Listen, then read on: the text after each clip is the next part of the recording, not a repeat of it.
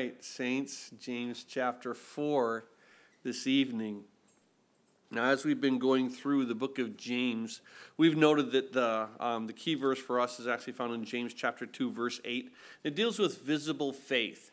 And all it says is in James 2 8, if you really fulfill the royal law according to the scripture, you shall love your neighbor as yourself. You do well. James, in all honesty, is a book that really says, you know, you can say you have faith, but it really comes to where the rubber hits the road. And is your faith visible? Or is it something that you simply say you have, say you do, but nothing tangibly that you can see in your own life allows you to gravitate and really believe that you have faith? They're words, not deeds. And so, as James has been moving into that area of, as we were last week, dealing with the tongues, dealing with the wisdom that is from God, and we looked at in verse 17 of James 3, where he says, But the wisdom that is from above is first pure, then peaceable, gentle, willing to yield, full of mercy, good fruits, without partiality and without hypocrisy. Now, the fruit of righteousness is sown in peace by those who make peace. Where do wars and fights come from among you? You understand that within the, the, the, Greek, there isn't a stop, there isn't a change, a paragraph. Let's put a new chapter in here. It, it's a flow. And within that flow, what we see is that we move from that area of this wisdom that is pure, peaceable, gentle, willing to yield, full of mercy, good fruits, without partiality, without hypocrisy, wars. Now, that's a contrast. As we see this contrast, what we're going to see in chapter 4 is basically just four sections. In the first six verses, we're going to see an area of just coveting in other words, it's going to be the, the, the wars, the wanting. You can just call it the coveting. In verses 7 through 10, we're going to see the confession or the washing. Cleanse your hands, purify your hearts. In verses 11 through 12, we're going to see this condemnation, speaking evil of one another, the words that we use. And then as we get into verses 13 through 17, we're going to be seeing here the considering, planning to say, well, this is what I'm going to do, and, and making my own plans, my own understandings, versus the waiting on God. And so those are the, the, the four sections that we'll be looking at here tonight verses 1 through 6, the coveting, verses 7 through 10, the confession, verses 11 through 12, the condemnation as we condemn others, and then in verses 13 through 17, the considering. Be careful what you think you're going to do tomorrow. So as he opens up this area of the, the coveting, keep in mind that the whole basic understanding of this first part of chapter 4 is that coveting leads to conflict. In other words, when, when, you, when you want something, there's a conflict. First of all, there's a conflict on the inside, my own heart, my own mind, because I'm, I'm thinking, I want this, I want this, or I need this, and I'm trying to figure out is it a want, is it a need? You know, how desperately do I need it? What am I willing to do to get it?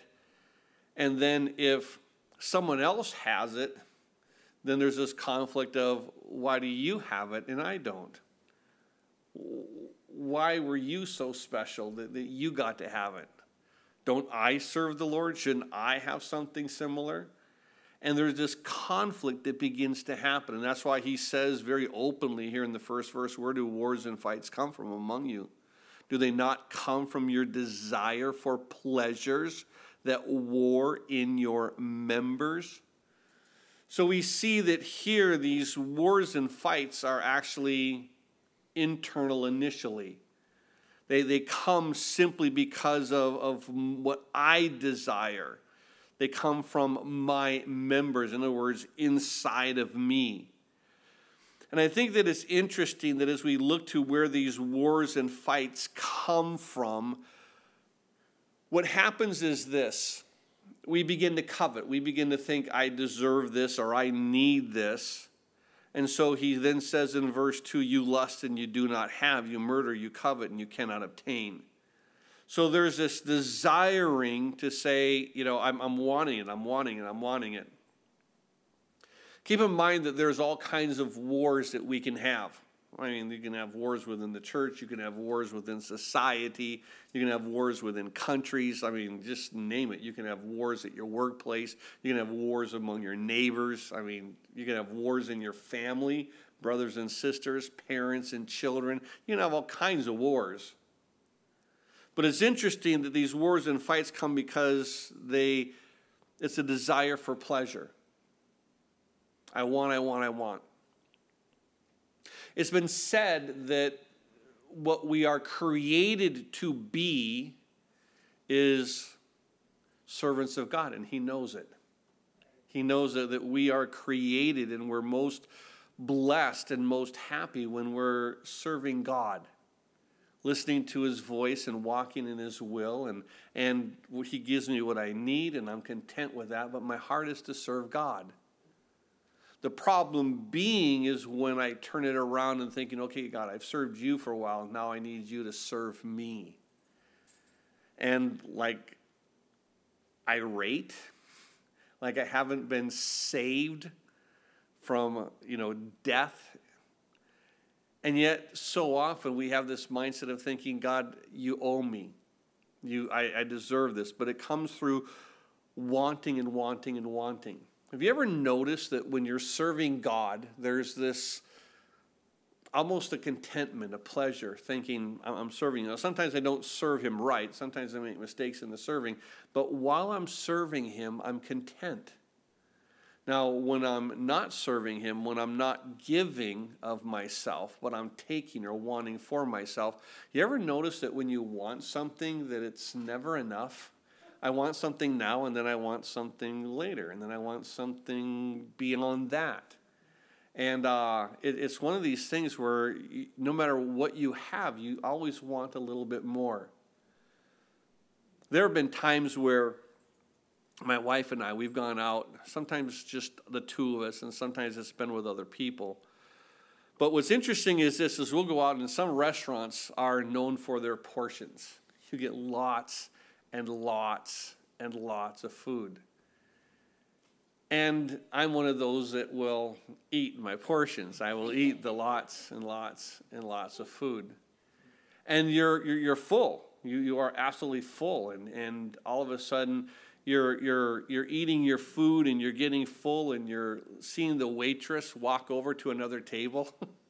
you go, oh my goodness, that looks good and I'm chowing down on my meal here, but all of a sudden this other meal looks just as good. And then the waiter, the waitress, when you're when you're almost done, they bring out this tray. I don't know if you ever see it. They don't just say, "Would you like dessert?" That that used to be what they do, but now they bring out a tray with all the desserts on it, so you can see it, so you can drool over it. And although you've consumed this mass quantity of food, you're thinking, maybe just a little more. Like I need an extra 3,000 calories on top of the 5,000 I've already consumed. And yet we always want just a little bit more. And whenever it is that I'm wanting something and I get something, and then I'm like, well, maybe I want something a little bit different than that. Maybe I want something. And there's always understandings, there's upgrades, if you, if you know what I mean. And so it's interesting that I love that heart because I think we're created to serve and we're created to give. I think that's how God made us. And that's when, when, we, when we serve and we give, I think we're, we're very contented. As long as we're serving the Lord and giving it unto Him, we're doing it unto God and not unto man. You do it unto man, you get burned out. You do it unto God, it just becomes worship. And I'll tell you what, worship doesn't burn you out. Worship just continues and continues and continues when you have that right mindset. But once we think that I need this and I need this, and no longer am I the servant and the steward, but now I'm the one in charge. Now I want God to be my servant. Lord, you need to do this for me. And whenever it is that I'm pursuing something, it's never going to be enough. It just, no, no matter what it is that I'm wanting at that time, that desiring that we see here that I wore in my members at the end of verse 1 that you lust and you do not have. Now, when Solomon was pursuing knowledge, pursuing wisdom, he would write the book of Ecclesiastes. And in that, he would just pursue all these things. He'd pursue wealth, he'd pursue wisdom, he'd pursue, you know, just um, pleasure, all these things that he would pursue. He'd pursue knowledge. And eventually, when he got all of these things, he realized that I've, I've gained as much knowledge as any man has ever gained. And that was it. Now I got knowledge. Pleasure. I'm going to pleasure and pleasure. And all of a sudden, like, there's just never enough for pleasure. And eventually he came to a conclusion. He says, You want to know what the end of it all is? You really want to know what man's all is? Serve God, love God, and keep his commandments. That was it. Just love God, serve him. And, and I, I love the heart because Solomon gets it. He pursued and pursued, and he didn't just like kind of a little pursue, he pursued it to the furthest extremes. Solomon was definitely an A personality. He didn't say, I'm going to do this a little bit, but he would pursue it to the furthest. And we understand a little bit now where these wars and fights come from among us. That it's because there's something bitter in me, there's something not right in me, and so I, I, I, I lust and I do not have. And what happens is this within this, the, this lusting, within this, this thing that I'm just never never satisfied. And that's what the lusting is. It's, it's I, I want, I want, and whenever I have something, it's just never quite enough. And so keep in mind that what James is going to do here is he's going to be more concerned with where the heart is, where the spirit of my discussions or the spirit of my contemplations of what I'm coveting is versus the who's right and wrong. And a lot of times we think, well, I'm right, they're wrong. And so, you know, you need to do it my way. I'm the one who has the greater knowledge of you. And that's why it was so important that we looked at verses 13 through 17 um, this last Sunday. It was just so important to look at really the, the, the wisdom that is either from above or from below. And as it comes into this wisdom that is sensual, earthly, and demonic, we see that's where the wars and the fights come from. And he says, Don't they come from your desires for pleasure? I don't have enough. Uh, this isn't enough. I should I, I, earn more. I deserve more. Something should be more. And so I'm bitter on the inside and I'm fighting for these things. I'm fighting for attention. I'm fighting for relationship. I'm fighting for all these things. And yet God says, I've given you me. Am I not enough? Sometimes that's the only place you can go. But he goes in verse 2, he says, Where you lust and you do not have, you murder and you covet and you cannot obtain. You fight in war, yet you do not have because you do not ask. And so we see here that he talks about now this area of that we don't obtain. We fight and we war, we murder. I think when it comes to that fight and war and murder, that I don't think it's this actual murder that we think of. There's a lot of subtleties that James does that is almost referencing the Sermon on the Mount. And if you're familiar with that one passage there in the Sermon on the Mount in, in Matthew chapter 5, beginning in verse um, 20 through, oh, we'll go to 23, he says, For you I say to you that unless your righteousness exceeds the righteousness of the scribes and Pharisees, you'll by no means enter the kingdom of heaven. You've heard that it's said to those of old, You shall not murder, and whoever murders will be in danger of the judgment. But I say to you, whoever is angry with his brother shall be in danger of the judgment. Whoever says to his brother, Raca, shall be in danger of the council. But whoever says, You fool, shall be in danger of the hellfire. Do you understand cutting down your brother, not loving? The wisdom that is from the world. And so he says that within this area, he says you're, you're, you're constantly lusting. You're constantly lusting, verse 2, and you don't have. You're never, ever satisfied with what God has given to you for the day. And we fight and we war for more and more and more. And then he says this, and what was interesting that he says that you do not have because you do not ask. It's so often that when we desire that we want something, that we check things out on the internet and see, okay, how do I get a hold of this now? Where can I get my best deals? Or we, you know, call around to friends and say, hey, do you know where I can get a hold of something like this? And we do all this other research, but rarely do we say, Father in heaven, you know my heart, you know my life, you know my needs.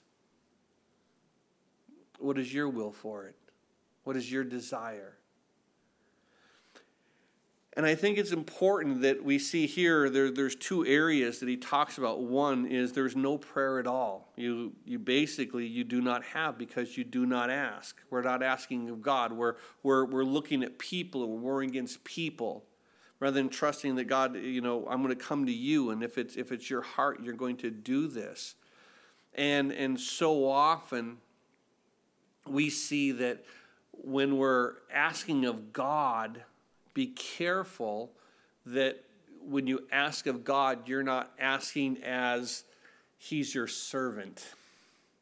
And this is important because so often we're saying, God, I need you to do this, I need you to do this, I need you to fix that. Like, like He's our servant and we're not His.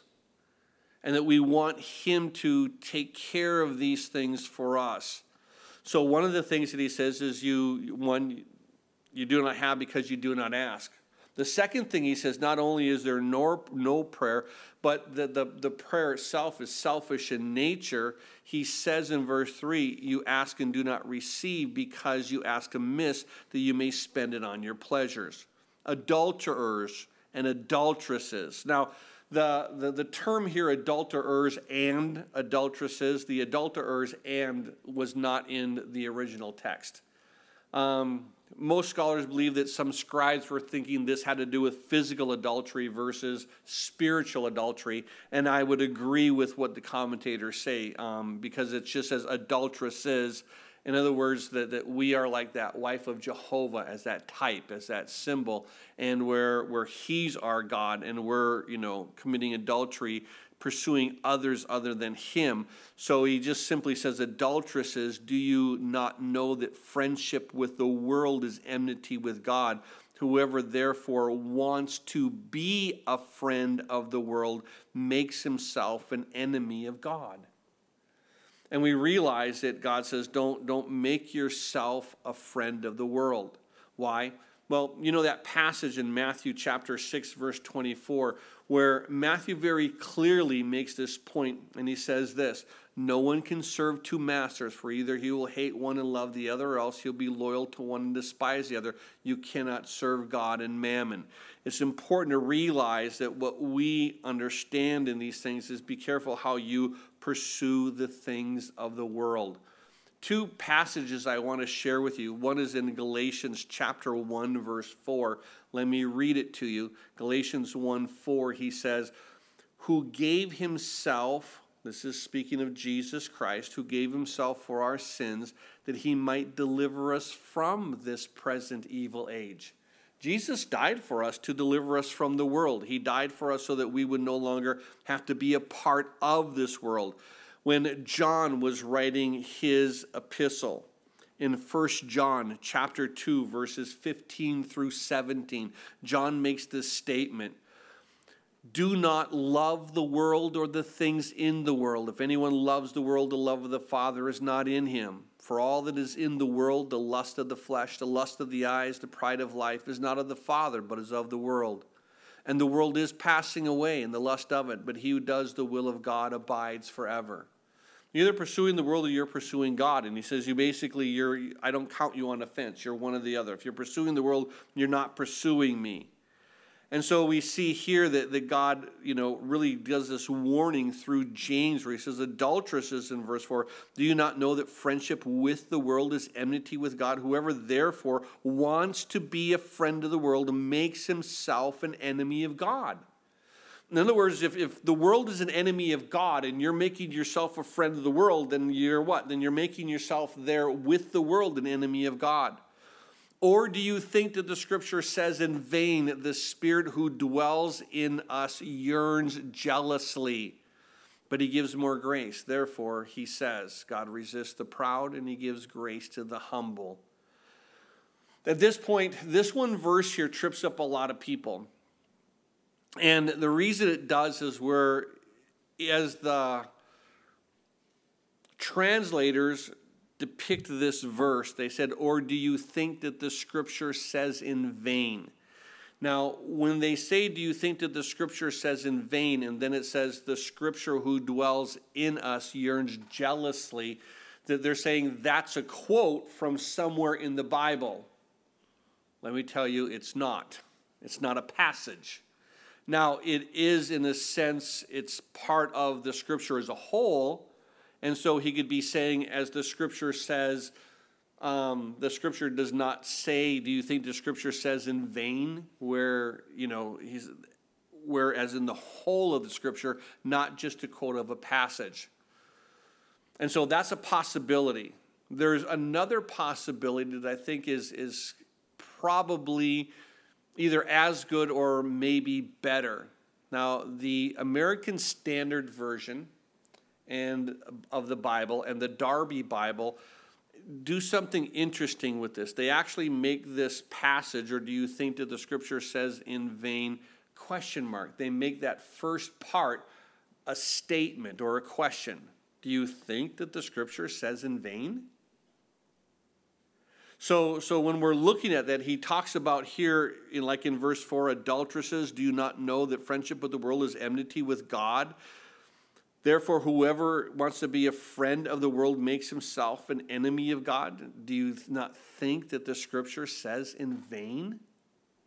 So he pauses and makes that a question. And then he says, The Spirit who dwells in us, um, he desires jealously or enviously. And so he makes this portion into two questions versus the one. So one of the two, either he's not quoting, just so you know, he's not quoting a specific passage like Matthew will often say, as he, you know, to fulfill the words of the prophet, so and so, we can actually find that word in the Old Testament. You can't find the scripture in the Old Testament. There is uh, um, a little bit of clarity that we can kind of grasp a bit of in 1 Corinthians chapter 2, verses 10 through 14. I want to read it to you, but it begins this But God has revealed them to us through his Spirit, for the Spirit searches the, all things, yes, the deep things of God. For what man knows the things of a man except the spirit of the man which is in him? Even so, no one knows the things of God except the Spirit of God. Now we have received not the Spirit of the world, but the Spirit who is from God, that we might know the things that have been freely given to us by God. These things we also speak, not in words which man's wisdom teaches, but which the Holy Spirit teaches, comparing spiritual things with spiritual. And then he says in verse 14, But the natural man does not receive the things of the Spirit of God, for they are foolishness to him, nor can he know them because they are spiritually discerned. And so we see here that it is the, the Spirit who tries to quicken us and teach us and, and, and grow us. And the Spirit yearns for us to have this beautiful, intimate relationship with God. That's his whole heart. Jesus said, I have to leave to send you this comforter, to send you this paracletus, one who's going to come alongside of you. And he's going to convict the world of sin, yes, but he's going to reveal all the things that I've said how much the Father loves you, how much he wants to have this relationship, and what he's willing to do for that relationship. And although we see here that that Holy Spirit will often convict us of compromising, which he does when these wars and fights and everything else. The Spirit tries to say, listen, don't do the wars and fights. Come back to God, you know, rest in Him. But it does say this after verse 5, where the Spirit who dwells in us yearns jealously. He so wants us to be close to God, but He gives more grace. So even though the Spirit will convict us of compromising, the Holy Spirit is going to say, Oh, I'm going to just shine on you, and I'm going to just overpower you with grace. So when you have compromise, understand this He gives more grace. Therefore, He says, God resists the proud, but He gives grace to the humble.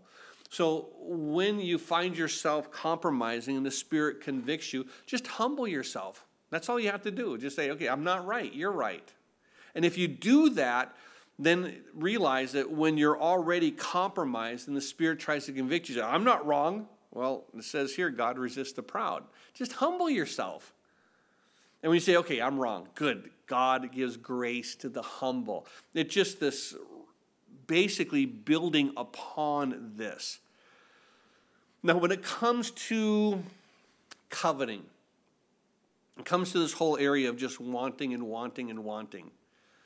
What I want to do is this I want to give you two connections to an understanding of what this is. And we're going to actually stay with those connections as we go through this chapter. But initially, when it comes to coveting, the first thing that I would like you to do is to um, turn in your Bibles to the, the, the book of Judges. And so you can put a marker in Judges chapter um, 16, and then you can put another um, marker in your Bible in Luke chapter 15, because we're going to be looking at two things. Now, in Judges chapter 16, um, initially I'm going to start reading in Judges 14, um, the, the first two verses 2 through 3. In Judges 14, verses 2 through 3, let me read this to you. It just says this Speaking of Samson, he goes down to Timnah, verse 1. He sees a woman in Timnah, of the daughter of the Philistines. And verse 2 says this of Judges 14. He went up and told his father and mother, saying, I've seen a woman in Timnah of the daughter of the Philistines. Now, therefore, get her for me as a wife. Do you think he's coveting? It's interesting that he sees this woman, and, and I don't think that he was thinking, I think she's really smart. For whatever reason, he's coveting. I, I saw this woman, and I want this woman. And it's interesting that the scripture actually makes a statement where do wars and fights come from? Doesn't it come from your desires? We'll understand what begins to happen here with Samson and his coveting. In verses 14 through 18 here of Judges 14, it said, So he goes and, and as he's preparing this, this marriage, he comes and he says to them, as far as telling this riddle to the, the, the Philistines, so he said to them, Out of the eater came something to eat, out of the strong came something sweet. Now, for three days they could not explain the riddle, but it came to pass on the seventh day that they said to Samson's wife, Entice your husband that he may explain the riddle to us, or else we will burn you and your father's house with fire. Have you invited us in order to take what is ours? Is that not so? Then Samson's wife wept on him and said, You only hate me. You do not love me. You have posed a riddle to the sons of my people, but you have not explained it to me. And he said to her, Look, I'm not explaining it to my father or my mother, so why should I explain it to you? You understand that he wants her, she wants information. The other ones want information, and they're willing to simply say, Well, we're going to come and we're going to burn you and your father's house with fire. We're going to torch you all. Do you understand where the war and fighting is coming from? From a desire to obtain. One wants to know the answer to the riddle, one wants all the stuff because they can't answer the riddle. And she gets involved, and now she's whining and complaining and, and, and crying and then eventually, verse 17, now she wept on him the seven days while the feast lasted. Now, seven days of a crying woman. I'm not going to explain that one. Just, I'm just going to stay right there. Seven days She wept on him. Not just wept near him, wept on him. He walks away, she follows him, holding on, weeping, weeping, weeping. And on the seventh day, he told her. Okay, so he gives in. On the seventh day, because she pressed him so much, then she explained the riddles to her people. So the men on the seventh day said to him on the seventh day before the sun went down, What is sweeter than honey? And what is stronger than a lion? And he said to them, you had not plowed with my heifer, you would have not solved my riddle. So we see here, understand where these wars and fights come from. Samson is coveting this woman, coveting the things, and, and he's coveting. They're coveting. She's coveting. They're all wanting something. And what happens? Wars and fights. Exactly like that. In Judges chapter 16, I want to start reading in verse 4, and it begins this. Afterward, it happened that he loved a woman in the valley of Sorek, whose name was Delilah. And the lords of the Philistines came upon her, came up to her and said to her, Entice him and find out where his great strength lies, and by what means we may overpower him, that we may bind him and afflict him. Every one of us will give you eleven hundred pieces of silver. And Delilah said to Samson, Please tell me where your great strength lies and with what you may be afflicted. And so she now wants information. The lords of the Philistines want information, and so they're coveting. I need to know where his strength lies. And so he goes, Well, if they bind me with bowstrings.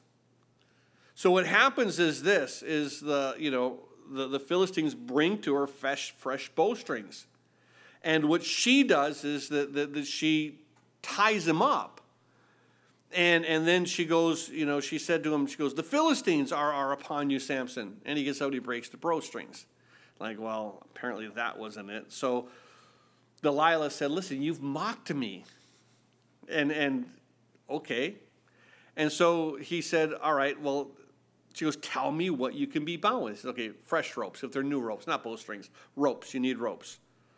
And so basically, she gets ropes, and then she, you know, waits, and she goes, Samson, the Philistines are upon you. And after he ties him, and he just breaks the rope. And now she's again, she's frustrated. Again, you've mocked me. You've mocked me. Tell me with what you may be bound with. And he says, All right, um, if you weave my locks of hair into this loom, then I'm going to lose my, my, my strength. It can't, it has to be flowing. And so she goes and she weaves his hair into a loom. He goes to sleep. When he goes to sleep, she goes, Samson, the Philistines are upon you. And of course, he breaks the loom. And it's interesting that, that she says in verse 15 of Judges 16, How can you say, I love you, when your heart is not with me? You have mocked me these three times and have not told me where your great strength lies. And it came to pass when she pestered him daily with her words and pressed him so that his soul was vexed to death that he told her all her heart. Now, listen, if every time I said something, I woke up and it was happening to me, I would be questioning whether to speak forth this. But apparently, his mind wasn't engaged in that. But he says, Listen, it's my hair. No razors ever come upon my head. And eventually, what happens is this is that she goes and she, he goes to sleep and he gets his head shaved. And I think it's interesting that, that when he gets his head shaved, that all of a sudden then she goes, The Philistines are upon you. And it says in verse 20, so he awoke from his sleep and said, I will go out as before, as at other times, and I will shake myself free. And he did not know that the Lord had departed from him. One of the saddest verses in all the Bible. And the Philistines took him, put out his eyes, brought him down to Gaza, bound him with bronze fetters, and he became a grinder in the prison. And so we see that, you know, he was blinded he was bound and became a grinder, and that was his, his life. That was what he did. It could have been used of God. But because he lusted and lusted and lusted, and they lusted, and all these wars and fights coming in among you, because you're, you're lusting, and what you're lusting for, you, you're never really satisfied. You know, he wasn't satisfied with the Philistine woman, he wasn't satisfied with Delilah after he got his hair cut. You know, it just, just understand where these wars and fights come from. Another passage that I wanted you to be aware of was found in Luke chapter 15. Luke chapter 15, I want to read from verses 11 through 16. You guys know it. It, it deals with the, the, the, the, the prodigal son, or basically the, the prodigal sons in the plural. But in verse 11 through 16, then he said, A certain man had two sons, and the younger of them said to his father, Father, give me the portion of goods that falls to me. So he divided them to his um, so he divided them his livelihood. So he gave to his sons their portions. And not many days after, the younger son had gathered all together, journeyed to a far country where he wasted his possession with prodigal living. So this one son, the younger, began to covet. He says, Well, if I wait till dad dies, then I'm beholding upon the magnanimous, you know, how kind my older brother is and how much he's going to give me. And older brothers were not known for their generosity. so he says, I want it now while you're alive, Dad. Give me my portion. And then when he'd spent all, verse 14, on when he spent all, there arose a severe famine in the land, and he began to be in want. And he went he joined himself to a citizen of the country, and he sent them into the fields to feed swine. And he would have gladly filled his stomach with the pods that the swine ate, and no one would give him anything. Understand, he's coveting, he's coveting, he's coveting, warring and fighting against his older brother. And it's because I want what I want and I want it now. And I'm going to now, once you give it to me, I'm going to leave. And understand, it doesn't pan out the way he wants it. But it's warring. There's always these desires. And when you have these desires, understand that they're not going to always turn out the way you want. And I think it's interesting that, you know, there are, are times where, um, you know, I've, I've counseled with people and they, they really say, you know, I, I just, I, I, I want God, if He really loved me, He'd put this person in my life so I could love them and they could love me and it would be perfect. And if God really loved me, He would put this person into my life. And then after they've been married, he said, If God loved me, why did he put this person in my life? You're, you're always confused of what went on, but it's always what I want at the moment. I want this in the moment, and then afterwards I want something different. We're never truly satisfied, like Ecclesiastes. And so keep in mind that we have this coveting. With all this coveting, there's always these battles that come internally, externally, there are these battles that happen. Some are more outwardly obvious, some are more internal, like between the younger brother and the older brother, the prodigal son. He wasn't going to wait to see the kindness of his older brother.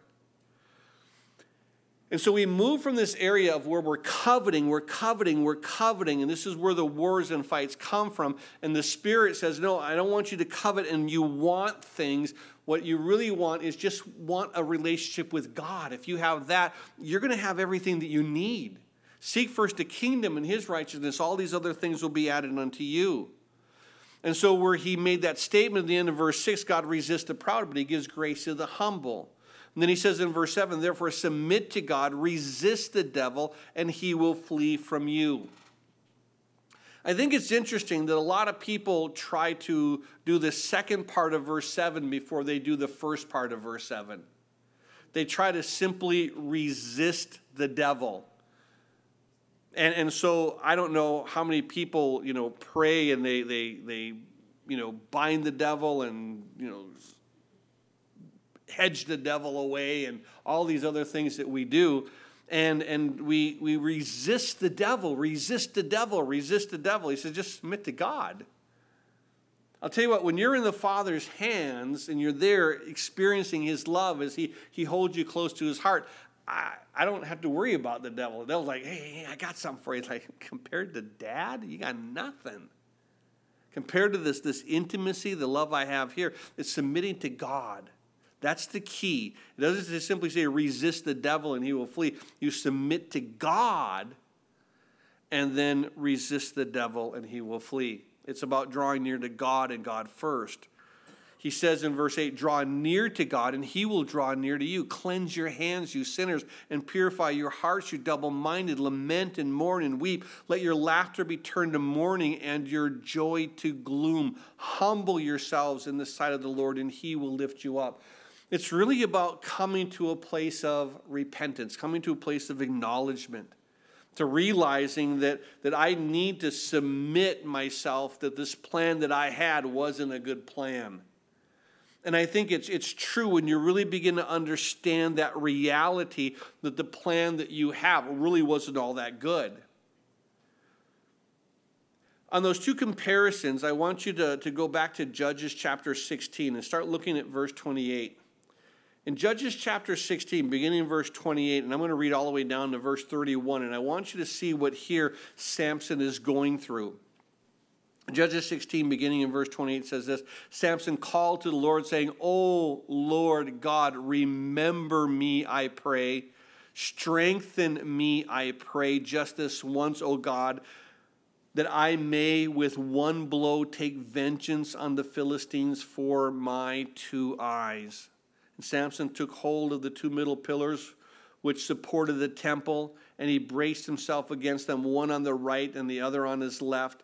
And Samson said, Let me die with the Philistines. And he pushed with all his might, and the temple fell on the lords and all the people who were in it. So the dead that he killed at his death were more than he had killed in his life. And his brothers and all his father's household came down and took him and brought him up and buried him between Zorah and Eshcol in the tomb of his father. And it's interesting that we see that Samson comes to the place of what? Oh, Lord, I blew it. Could you restore me? And what does God do? Well, it was kind of an interesting thing that when he cleanses his hand and he purifies his heart and he draws near to God, that God then draws near to him. And when he asks of the Lord, God says, I'll give you what you've asked.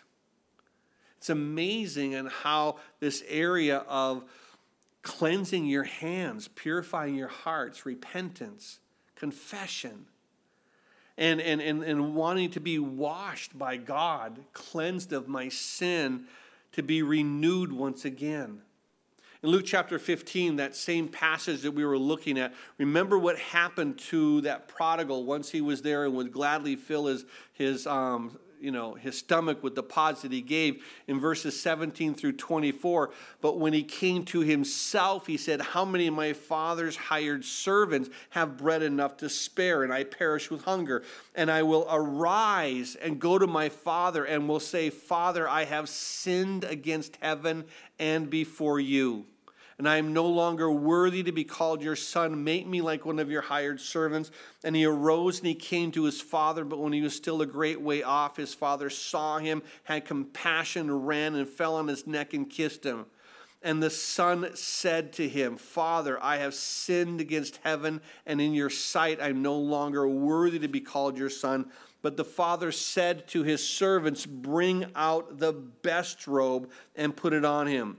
Put a ring on his hand and sandals on his feet, and bring the fatted calf here and kill it, and let us eat and be merry. For this my son was dead and is alive again, and he was lost and is found, and they began to be merry. You understand what he did? It's sort of like he cleansed his hands, he purified his heart he said, Let me draw near to God. And as he would come to the Father, the Father would come running out to meet him. It's almost like James knew what he was talking about here. He understands that with all this compromise that we have, the only way to fix the compromise is confession and coming back to God. It's about coming and doing your first works. Once again, just simply loving God and drawing to Him.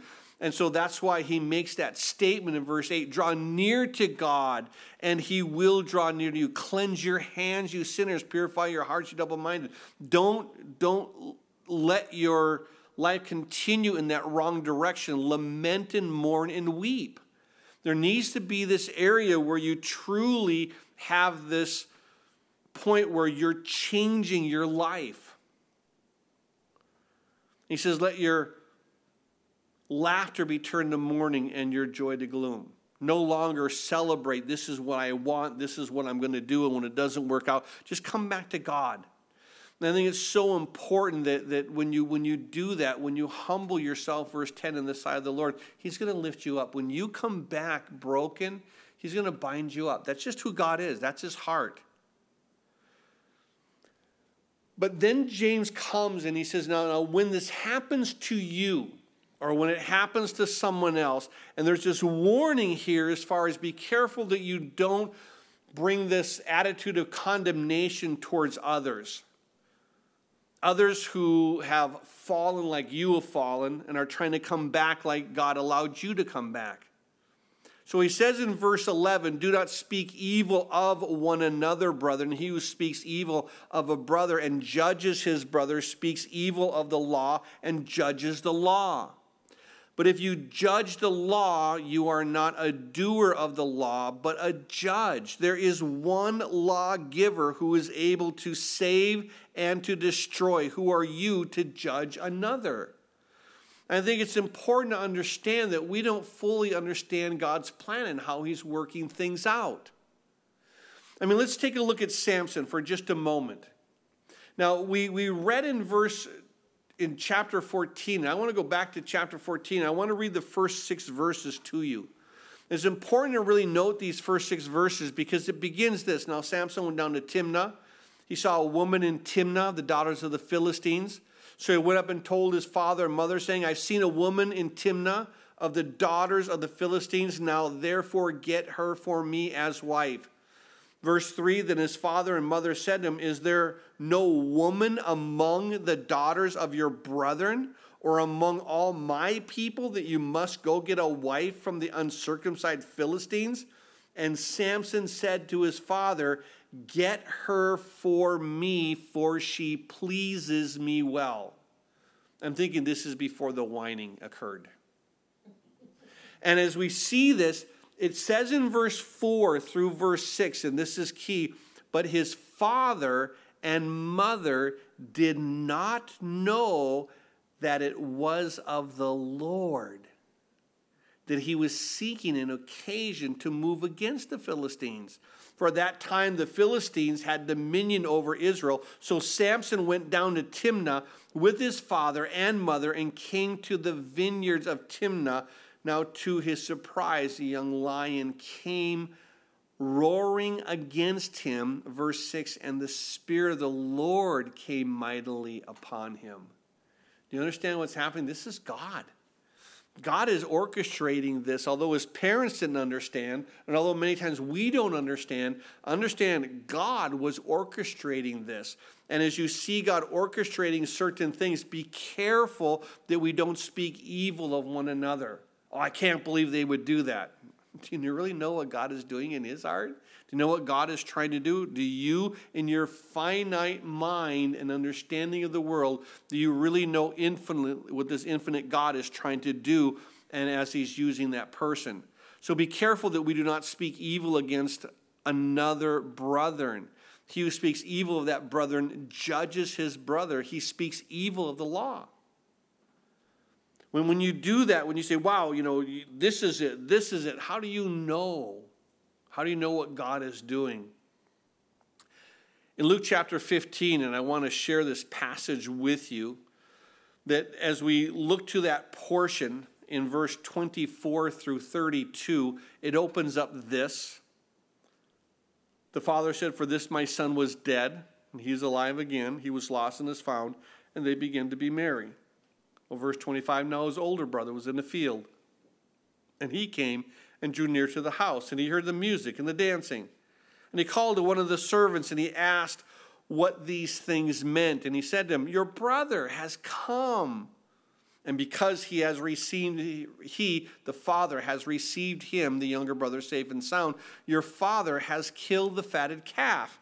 But he was angry and would not go in. Therefore, his father came out and pleaded with him. So he answered and said to his father, Lo, these many years I have been serving you.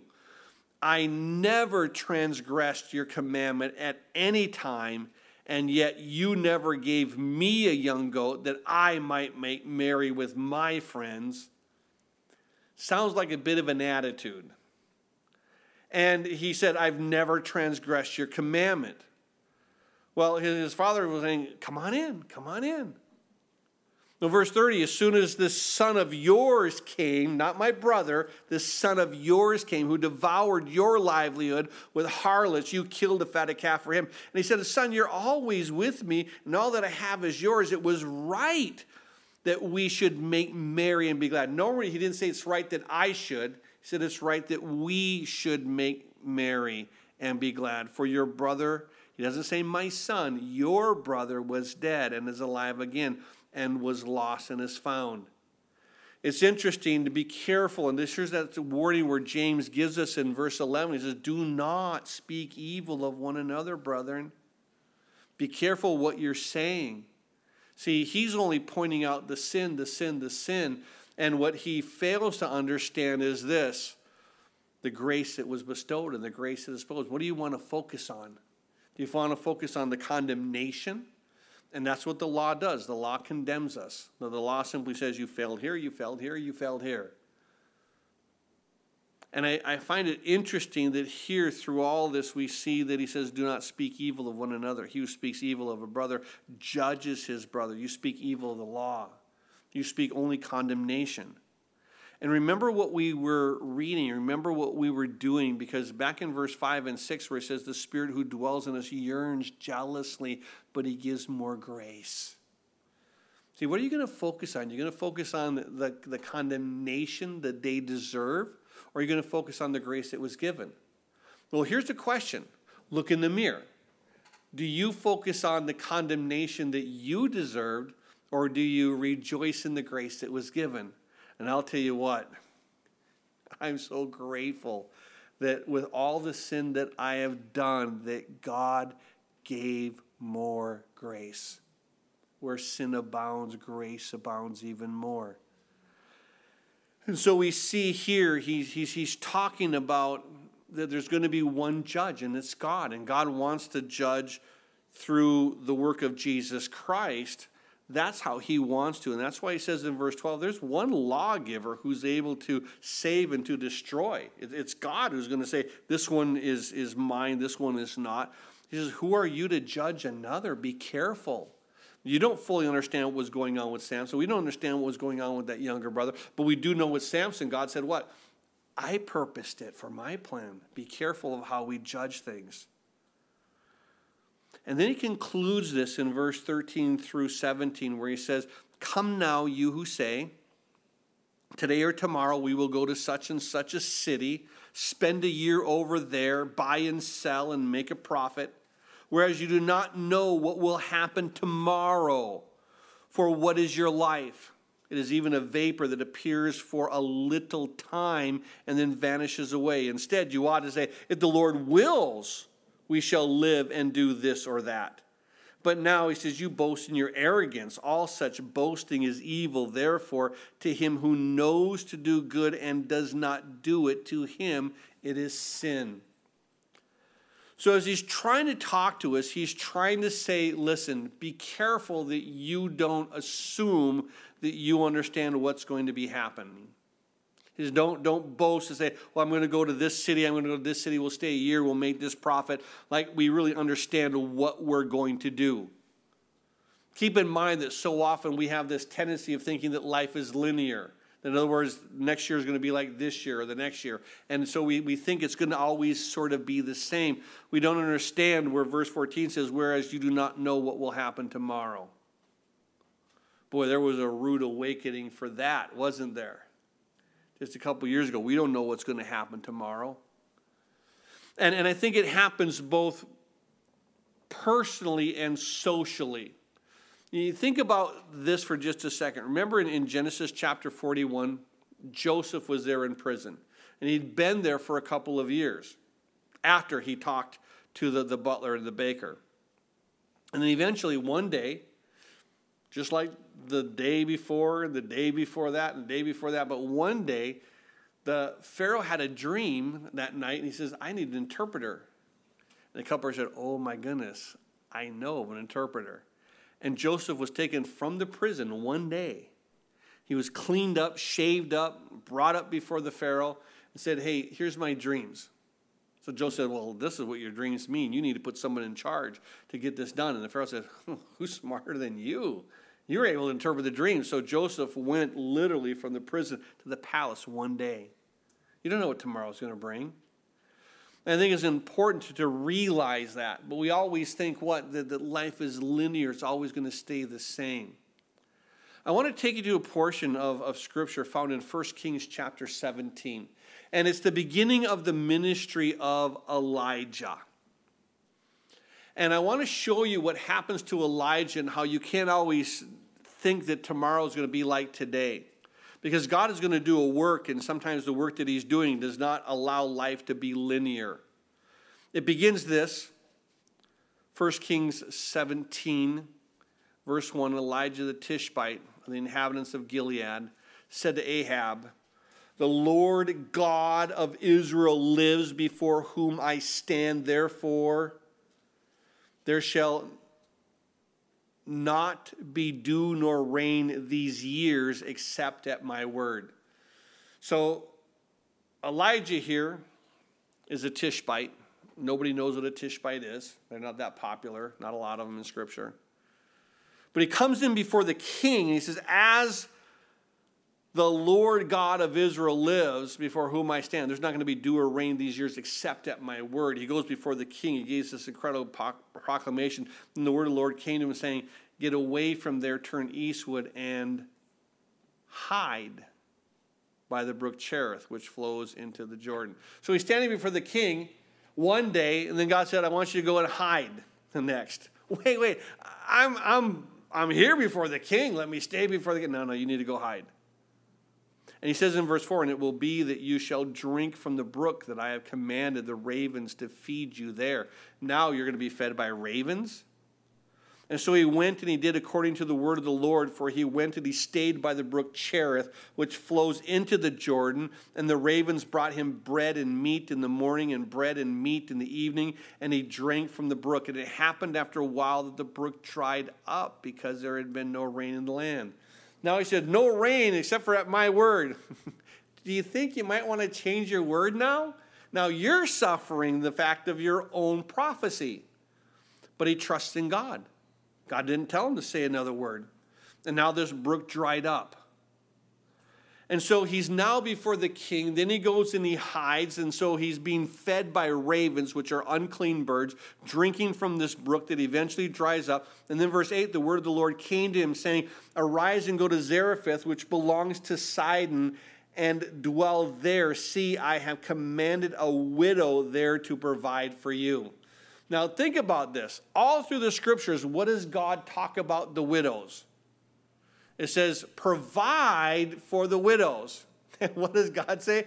I have a widow that's going to provide for you. And so he arose and went to Zarephath, and he went, came to the gate of the city, and indeed a widow was there gathering sticks. And he called her and said, Please bring me a little water in a cup that I may drink. And as she was going to get it, he called and says, Please bring me a morsel of bread in your hand. And so he said, As the Lord your God lives, I do not have bread, only a handful of flour in a bin and a little oil in a jar. And see, I'm gathering a couple of sticks that I may go in and prepare it for myself and for my son that we may eat it and die. this is the one that's going to provide for him. And I love the heart of it because you don't ever know what God's plan is. He has you before a king, then he has you hiding out, and then he has this widow ministering to you. Well, in verse 13, Elijah said to her, Do not fear, go and do as you've said. But make me a small cake from it first and bring it to me. And afterwards make some for yourself and for your son. For thus says the Lord God of Israel the bin of flour shall not be used up, nor shall the jar of oil run dry until the day the Lord sends rains on the earth. So she went away and did according to the word of Elijah. And she and her household ate for many days. The bin of flour was not used up, nor did the jar of oil run dry according to the word of the Lord, which he spoke by Elijah. Don't always think that you understand what's going on in the ministry that you understand what's going on in your life. What may be doing well one day, standing before kings, making proclamations. Sometimes God's going to say, Well, we're going to move you on from there, son. It was nice. You're going to be back before the king. Don't worry about it. But first, we're going to, we're going to have to do some other things. You got to hide by the brook. You got to uh, have a widow take care of you. These are things that need to be done first. I'm doing a work in you. And I think it's so important where James says, hey, listen, be careful what you try to do because you do not know what will happen tomorrow. You just don't know. Another portion of scripture because I want you to see how it works in society. But in Daniel chapter 2, verses 37 through 44, I want to read this to you so that you can kind of grasp what's going on as far as society.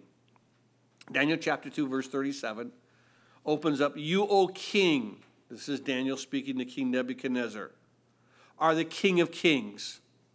For the God of heaven has given you a kingdom, power, strength, and glory. And wherever the children of men dwell, or the beasts of the fields and the birds of the heaven, he has given them into your hand and has made you ruler over them all. You are the head of gold. He's telling Nebuchadnezzar, man, you're the bomb. But notice what he says. He says, everything's in awe of you. Everything you are, you are this head of gold. But in verse 39, he says, but after you. what does that mean? you're only going to be the bomb for so long. The only says, but after you. So when, when, you, when you see how there are, are leaderships and, and you know, power struggles within the world, understand it's only going to be for a while because God's going to move it on to something else. Verse 39 After you will arise another kingdom inferior to yours, and then another, a third kingdom of bronze, which shall rule over all the earth. And a fourth kingdom shall be as strong as iron, as much as iron breaks in pieces and shatters everything. And like iron that crushes, that kingdom will break in pieces and crush all the others. Whereas you saw the feet and the toes, partly of the potter's clay and partly of iron, the kingdom shall be divided, yet the strength of the iron shall be in it, just as you saw the iron mixed with ceramic clay. And as the toes of the feet were partly of iron and partly of clay, so the kingdom shall be partly strong and partly fragile. As you saw the iron mixed with ceramic clay, they will mingle with the seed of men, but they will not adhere to one another, just as iron does not mix with clay. And then, verse 44, he says this And in the days of these kings, the God of heaven will set up a kingdom which shall never be destroyed and the kingdom shall not be left to other people, and it shall not break in pieces and consume all these kingdoms, and it shall stand forever. Amen to that, because here's God says, listen, there's kingdoms, there's kingdom, they're to come, they're to come, they're to go, they're to come, they're to go, and this one will be in power, then that one will be in power. But then God says, kingdom of men are done. Now I'm to set up my kingdom. And I think it's important why James comes and says, don't, don't be so sure to say, I'm going to do this, I'm going to do this, I'm going to do this. He says in verse 14, whereas you do not know what will happen tomorrow, for what is your life? You don't know what your life is going to be. You don't know what your life is going to be required at any point. Your life right now is a vapor. It's just, it's a puff. I don't know if you've ever been like in the fall when the weather starts getting a little cold, you breathe out and you see this little cold vapor and then it just dissipates. That's what God said our life is like in light of eternity. Our life is but a blip, it's a vapor. And so when, when you're doing that and you realize that you're here for a little time and then you're gone. So what do you do? Well, you follow the will of the Lord. You follow what his heart is. You do what he declares. And you say, if the Lord wills, then we're going to live and we're going to do this and that. If, God desires, I'm going to serve him. This is what he does. And so if you're if you're not looking to the Lord in his will, he says this that you're boasting in your arrogance. And such boasting is evil. Don't boast and think you're going to do anything. Just trust in God and do what he calls you to do. And then he makes this statement that is seemingly just kind of out of the blue, but it's not. He says, Therefore, to him who knows to do good and does not do it, to him it is sin. There are sins of commission and there are sins of omission. So understand that there's two types of sins one that you commit a sin, and two, you're supposed to do something and you don't do it. And I think it's important that what we should be doing is this this is what a sin of omission is. I should be going to God every day and saying, God, you are good.